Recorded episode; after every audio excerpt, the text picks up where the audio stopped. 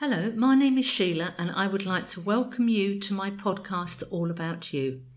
I love to listen to podcasts and especially conversations with famous people.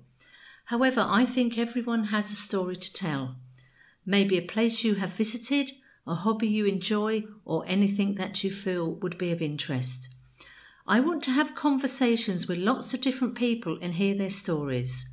So if you have a story to tell, please contact me on my email allaboutyoupodcast at yahoo.com.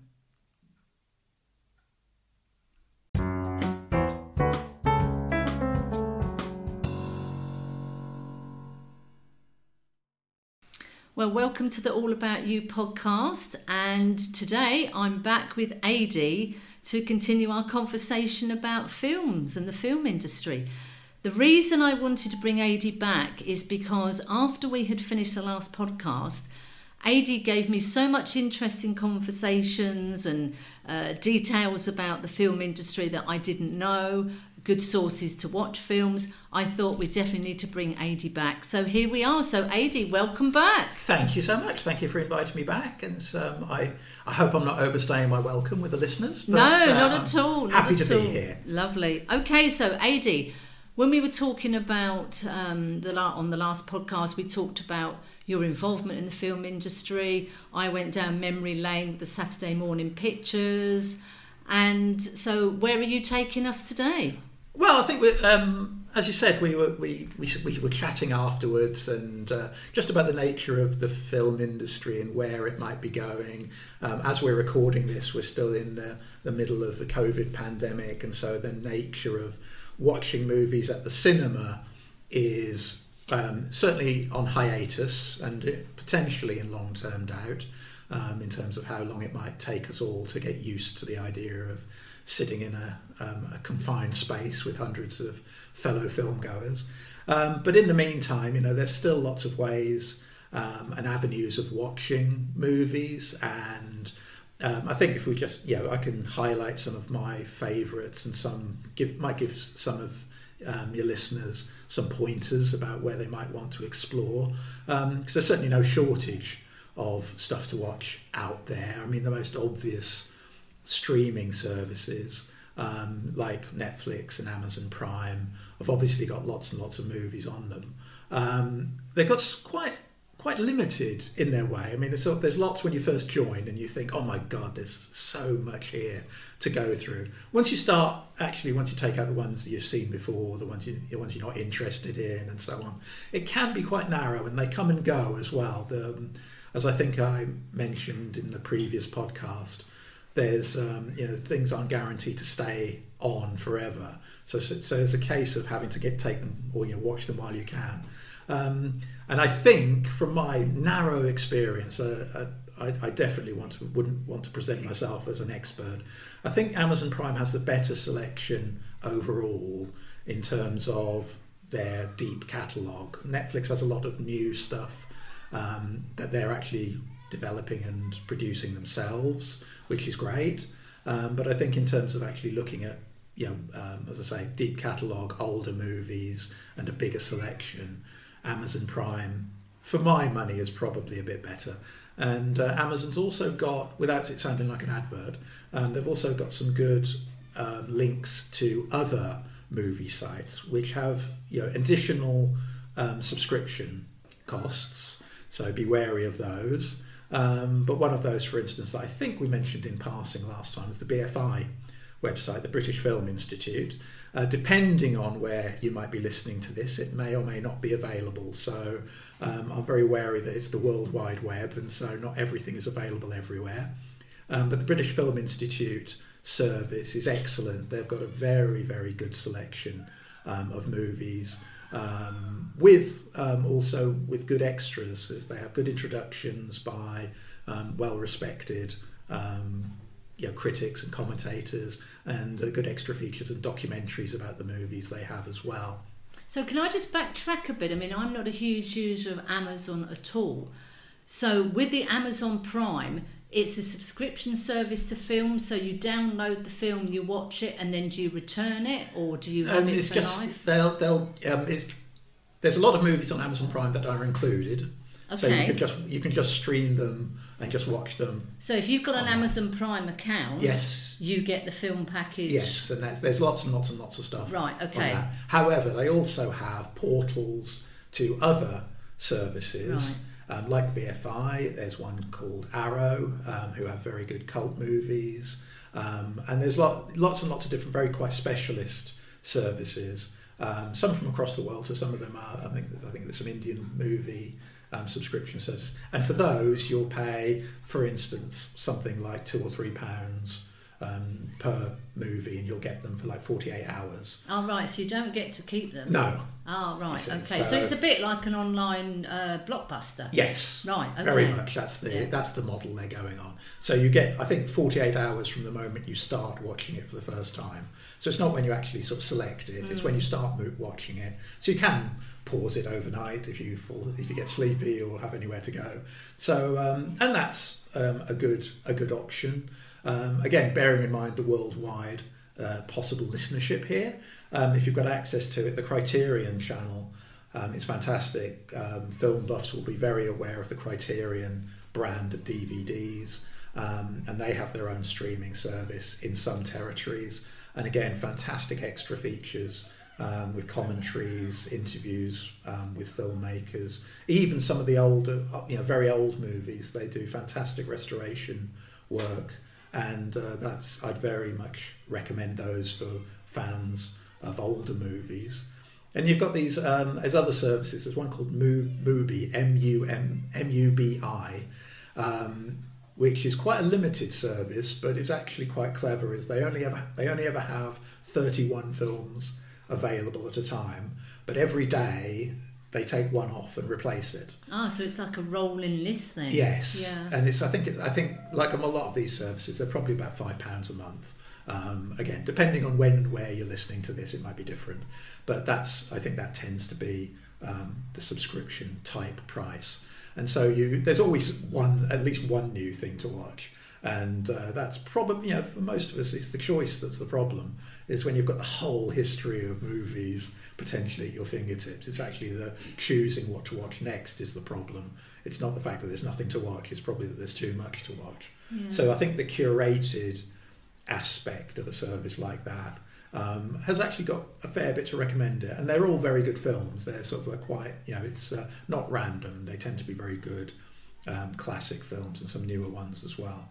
Um, and in the UK, for instance, um, the Curzon cinema chain is uh, very has done a very interesting thing. Whereas they make their newer films available, it's usually foreign films. They specialise in foreign and art type movies, um, but you can um, rent those um, almost, I think, um, if not exactly on the day of release at their cinemas. So um, I think that again, especially bearing in mind the COVID pandemic at the moment, is I think they were doing that even before that. That they were making making it just a choice of how you watch movies. It doesn't actually matter whether you watch them in a cinema or at home. It's just the watching them that's important. And I think that's interesting. And I think it's probably the direction that in the coming years it will probably go to. I think we'll get closer to day and date um, watching of movies at the cinema or at home. It'll just be a choice that people make, and the the price will reflect that. I'm sure. I mean, this is so opening up my eyes, Ad. I mean, I, I love going to the cinema. Uh, admittedly, I don't go that often. Yes, I watch films on TV, and I've got a core collection of, of films or DVDs that I've collected over the years. For example, The Holiday, you know, with, with Kate Winslet, who I think is an absolutely wonderful, wonderful actress. I will watch that every Christmas and probably two or three times during the year. Sound of Music, again, a classic.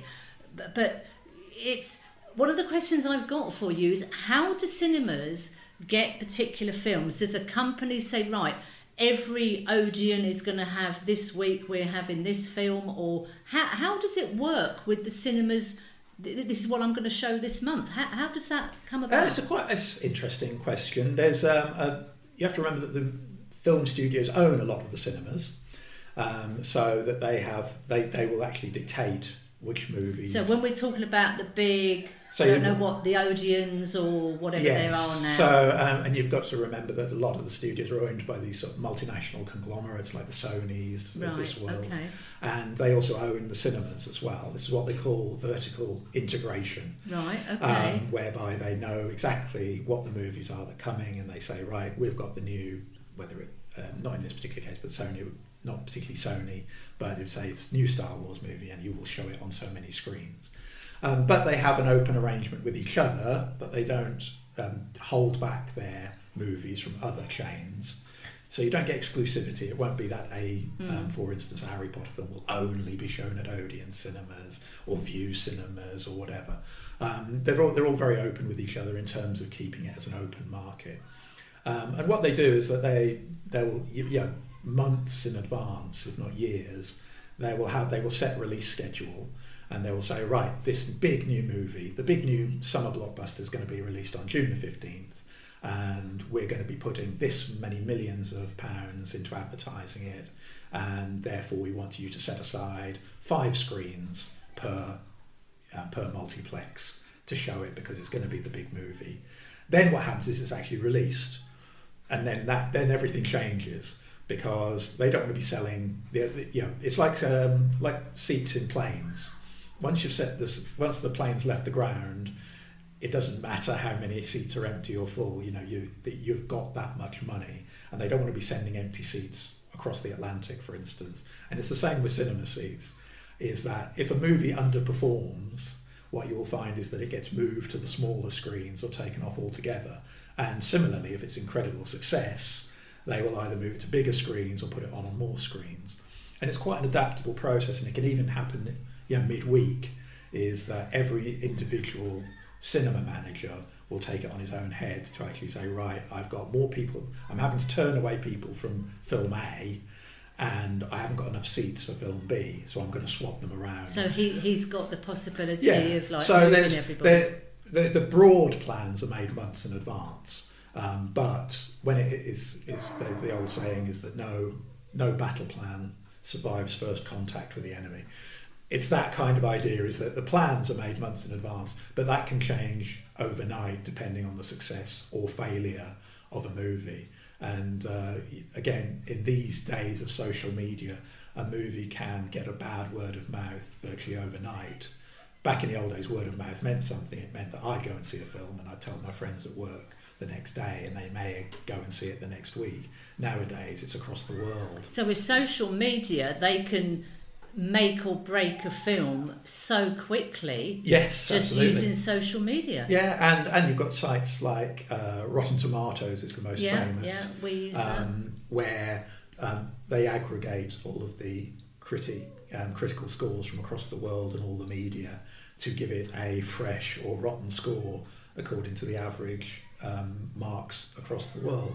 And uh, there's talk um, that it's too powerful, is that a movie can be uh, only have been out 24 hours and instantly is being thought of as a failure. And it becomes a self fulfilling prophecy because it's not a failure because it's a bad film, it's a failure because a very small, num- comparatively small number of people may have watched it and not liked it, which is their right, of course.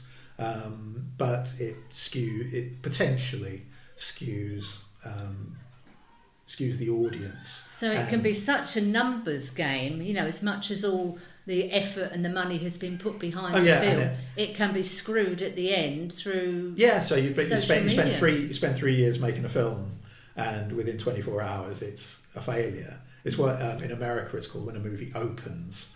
Is they say it's, if it opens, that means you've got good numbers.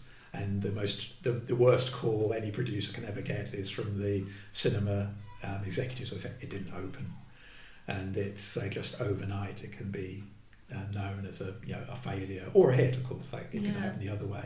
And then you get what are what are called sleeper hits, which are the ones that start slowly but gradually do. And even nowadays, um, it can happen where you it starts slowly but gradually actually gains viewers as the weeks and months go on. The best example in recent years was The Greatest Showman with Hugh Jackman Oh right, which yeah. started out really slowly and thought and that was looking like a flop but as it went on, is people really did tell their friends, "This movie's fantastic. You've got to go and see it," and uh, people did, and it ended up being one of the biggest hits of, the, of its year, um, and is now sort of like one of the favorite, you know, favorite musicals of recent years. And I haven't seen it. There you go. So that's your that's your first your first recommendation for our chat today. I think I've seen La La Land, but I haven't seen the great. But everyone's been going crazy about the songs from it as well, and I'm like, oh, okay. Yeah, so, I mean, you've got. I mean, that's then. Then you start going into the overlaps with other media. You've got things, you know, like Spotify and YouTube and so on, where it's now easier to actually find those songs, like Frozen, for instance. I mean, musical type films seem to be having a, a resurgence of interest. Yeah, mu- musicals never. I mean, it's like we go back to Mamma Mia, the ABBA story. I mean, I think we've had two Mamma Mias now. or- Yes. Yeah. And And, you know, that to me is a musical. I mean, I love the old musicals, the old black and whites I used to watch when I was a teenager. So to me, Mamma Mia is a musical. You know, we- as you say, The Greatest Showman.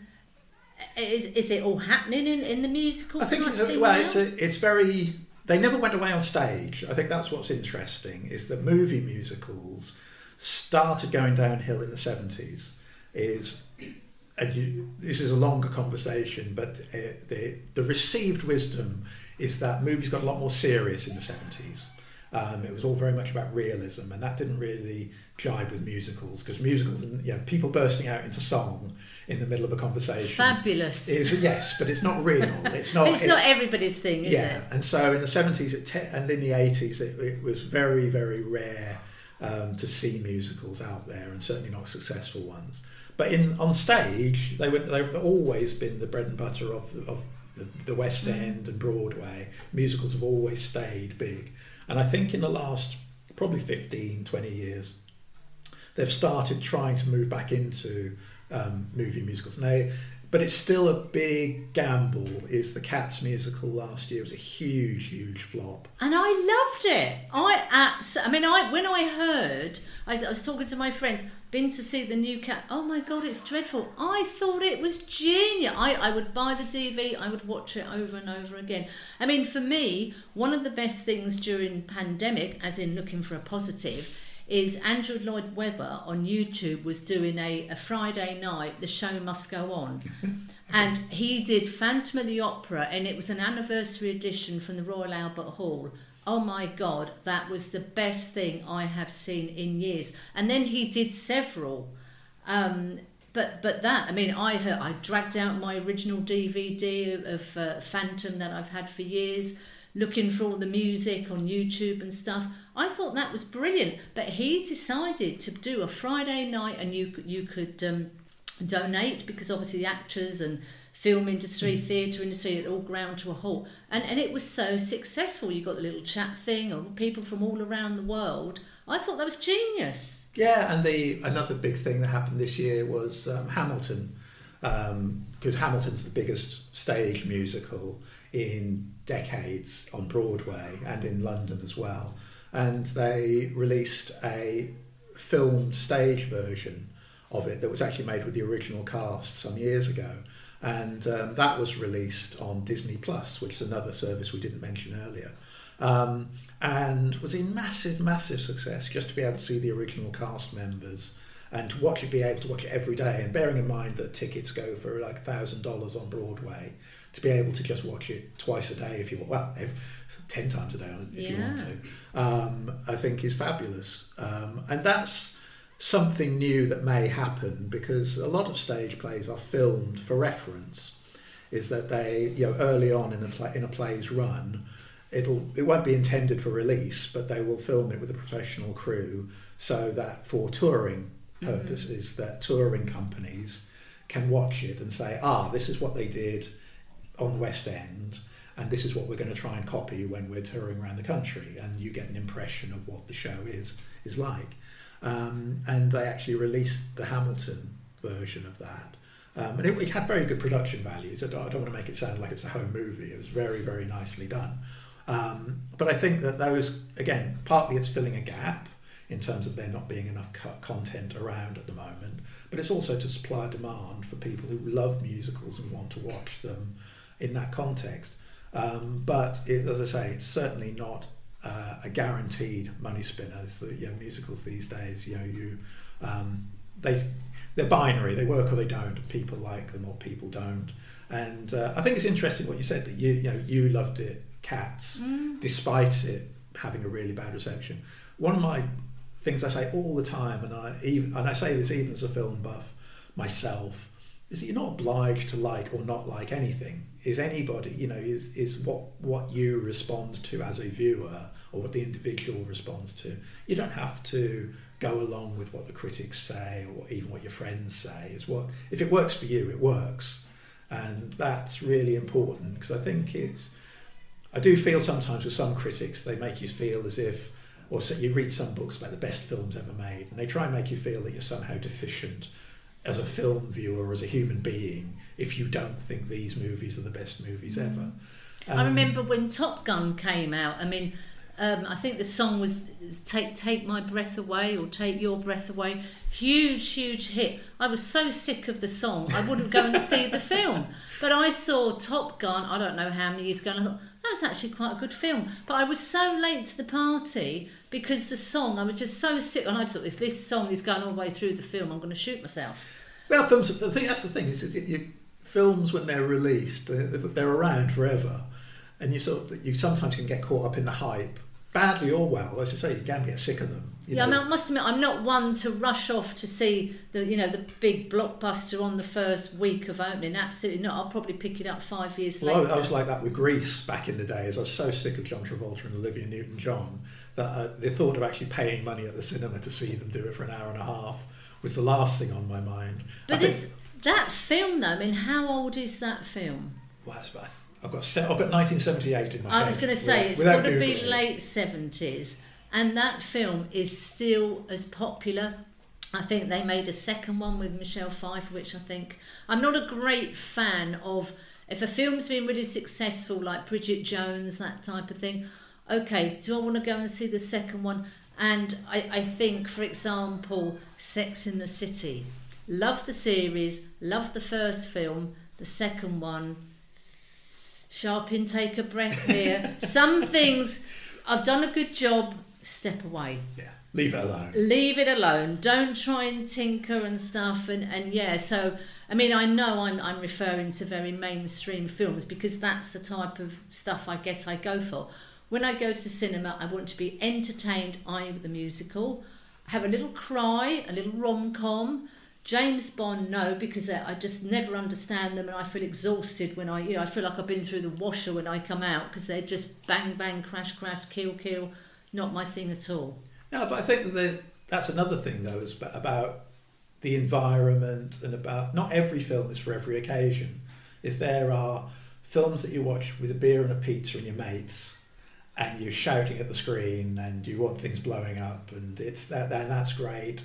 And there are movies for you know quiet contemplation. There are ones for sort of like making you think about life in the universe in general and about your place in it maybe and about you know and things that just make you feel about yourself and about your life and I mean, I guess that's the thing with cinema, isn't it? You know, because we do have the social media, because you can download or rent with Amazon Prime, you can find whatever you want for you at that moment, whether you want to laugh, whether you want to feel cosseted, whether you want to feel king of the world with an action film. yeah It's all there for you. yeah and I think it's and this comes back I think to something we said previously is that that's the thing the great thing about seeing a movie in the cinema is that you are locked away you're not thinking about the washing up you're not doing the ironing you know it's it's actually you and the screen and yourself for those you know 90 minutes or 2 hours and you know really allowing yourself to escape and get lost.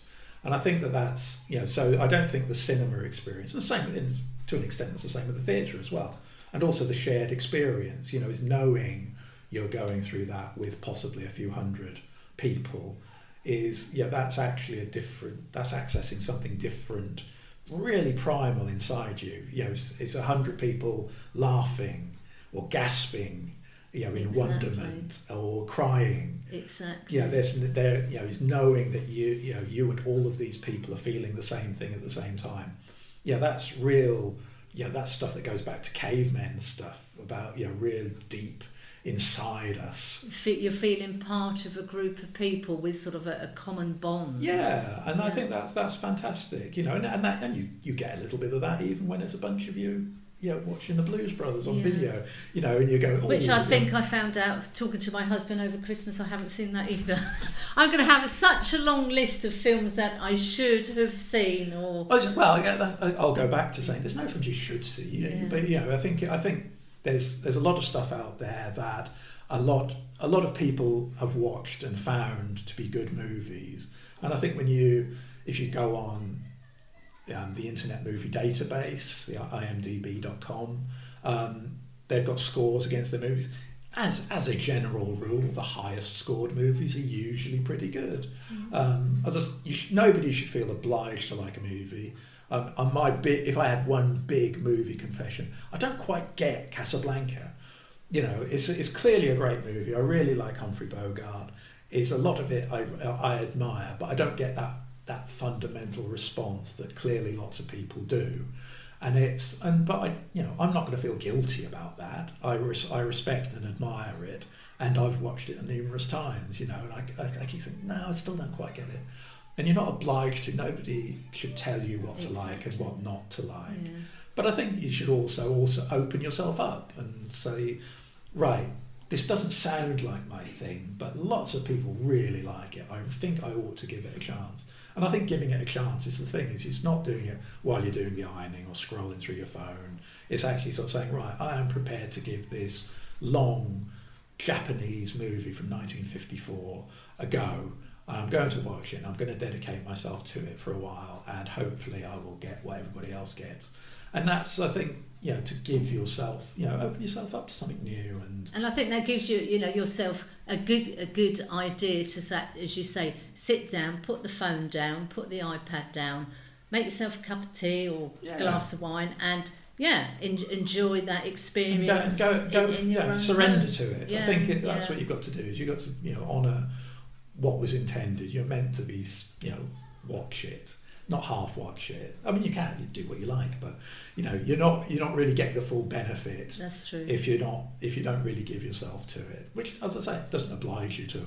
There's enjoy one thing I, I want to cover with you, Ada. Just before we started recording, you were talking about films on YouTube.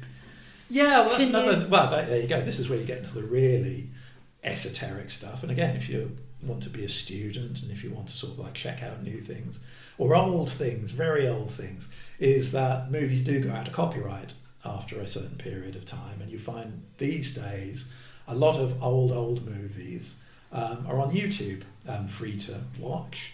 Um, especially old silent movies, which I'll admit is not for everybody.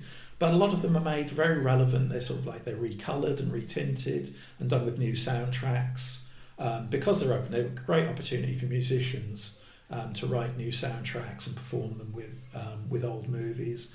And a lot of what's called um, pre-code movies. Um, here's a bit of movie history: is that when films first started in the sort of like uh, early 20th century, is um, it was a bit of a wild west. Is people just made movies and they showed them and then uh, talkies came in in the late 20s um, and again there was no rules about what you could show and what you couldn't and then suddenly um, in the early 30s in america this thing came in called the Hays code h-a-y-s and um, it was very much a moral code about what you could and couldn't show on screen and it was things like showing unmarried people in the same bed and even right. and this is where a um, flash of ankle. Yes, and if uh, if a woman was uh, if a woman and man were on a bed, one, they both had to have one foot on the floor at all times.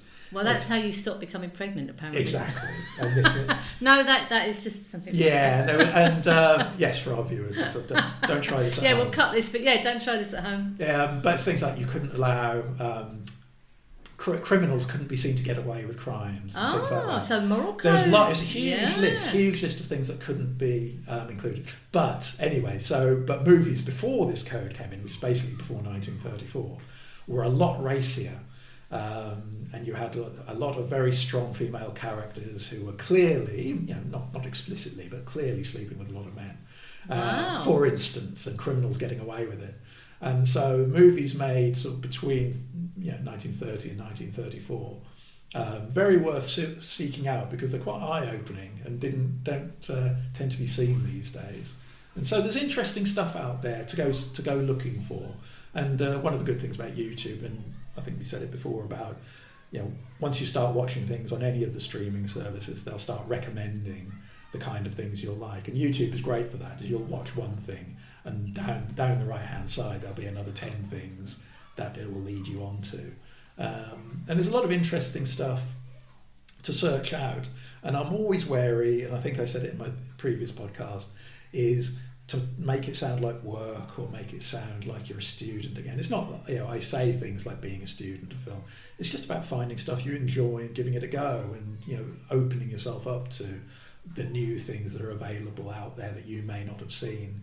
Um, as time goes on, I mean, I do feel um, in some ways for you know, maybe younger viewers um, who are just coming in. They've, they've, got so much stuff to plough through, you know, decades and decades of film history to theoretically plough through. But conversely, it's easier now than it ever was. It's more accessible. Yeah, I mean, as um, is being a film buff before video, before home video came in, VHS in the sort of late seventies, was hard work you know, you had to actually you know, actively pound the streets looking for repertory cinemas to show these movies that you might have read about. Um, and in maybe in the big centres like London or Birmingham or Manchester or wherever, that was possibly doable. But there were lots of places in the country where you know you might read about some movie and you'd never get to see it until maybe it turned up, you know, ten o'clock at night on BBC Two. And um, so, and even then, you went if you had to stay up and watch it because you couldn't record it it was quite, um, you know, that was quite an undertaking to really be a film buff, and that's why you know novelizations of films. You buy the book because it was your only way of reliving the movie, and these sorts of things, you know, we take for granted now that any, you know, in real terms, any movie you want, you can either order the DVD and it will be on your mat in the morning, or it's already on a streaming service and you can watch it you know, within five minutes you know, we could mention a movie now on this podcast, and within five minutes we could be sitting on the sofa watching it. That's you know that's really quite impressive and quite, but it's a different way of watching movies to how it used to be. And it's better, you know, I don't want to sound, you know, I'm I'm very aware of sounding like a grumpy old man at times, but that's fantastic. I think that that kind of accessibility and the ability to, you know, really watch any whatever you want, pretty much whenever you want shouldn't be looked on as anything other than a great thing. Um, and so I think so long as you don't narrow yourself down to too small a furrow of the type of movies you watch, then um, there's a whole host of stuff out there to be enjoyed. So go out, go out and enjoy it. That would be my message. Oh, that's brilliant. I mean, we, we're just entering 2021 now, so hopefully this year is going to be a lot easier for everybody. Hopefully, we're going to be back in the cinema for those that like to go and have their, their full experience. You've given us lots of information about streaming websites, Amazon Prime, and particularly YouTube for me. I mean, I just love YouTube, and the fact that all these old films are on there is, is absolutely brilliant. So I know, Adi, when I listen to this podcast, I will be there with a pen and paper. All these films that I, I have been on my radar or have not even come across plenty of films to keep me going through 2021. So, Adi, thank you so much. You've opened my eyes. There's been a lot of funny moments, and I've thoroughly enjoyed having you as a guest, Adi. So, Happy New Year. Happy New Year to you, and uh, thank you very much for having me back. it's, it's been, been an absolute pleasure. For me too, thank you. Thanks, Adi.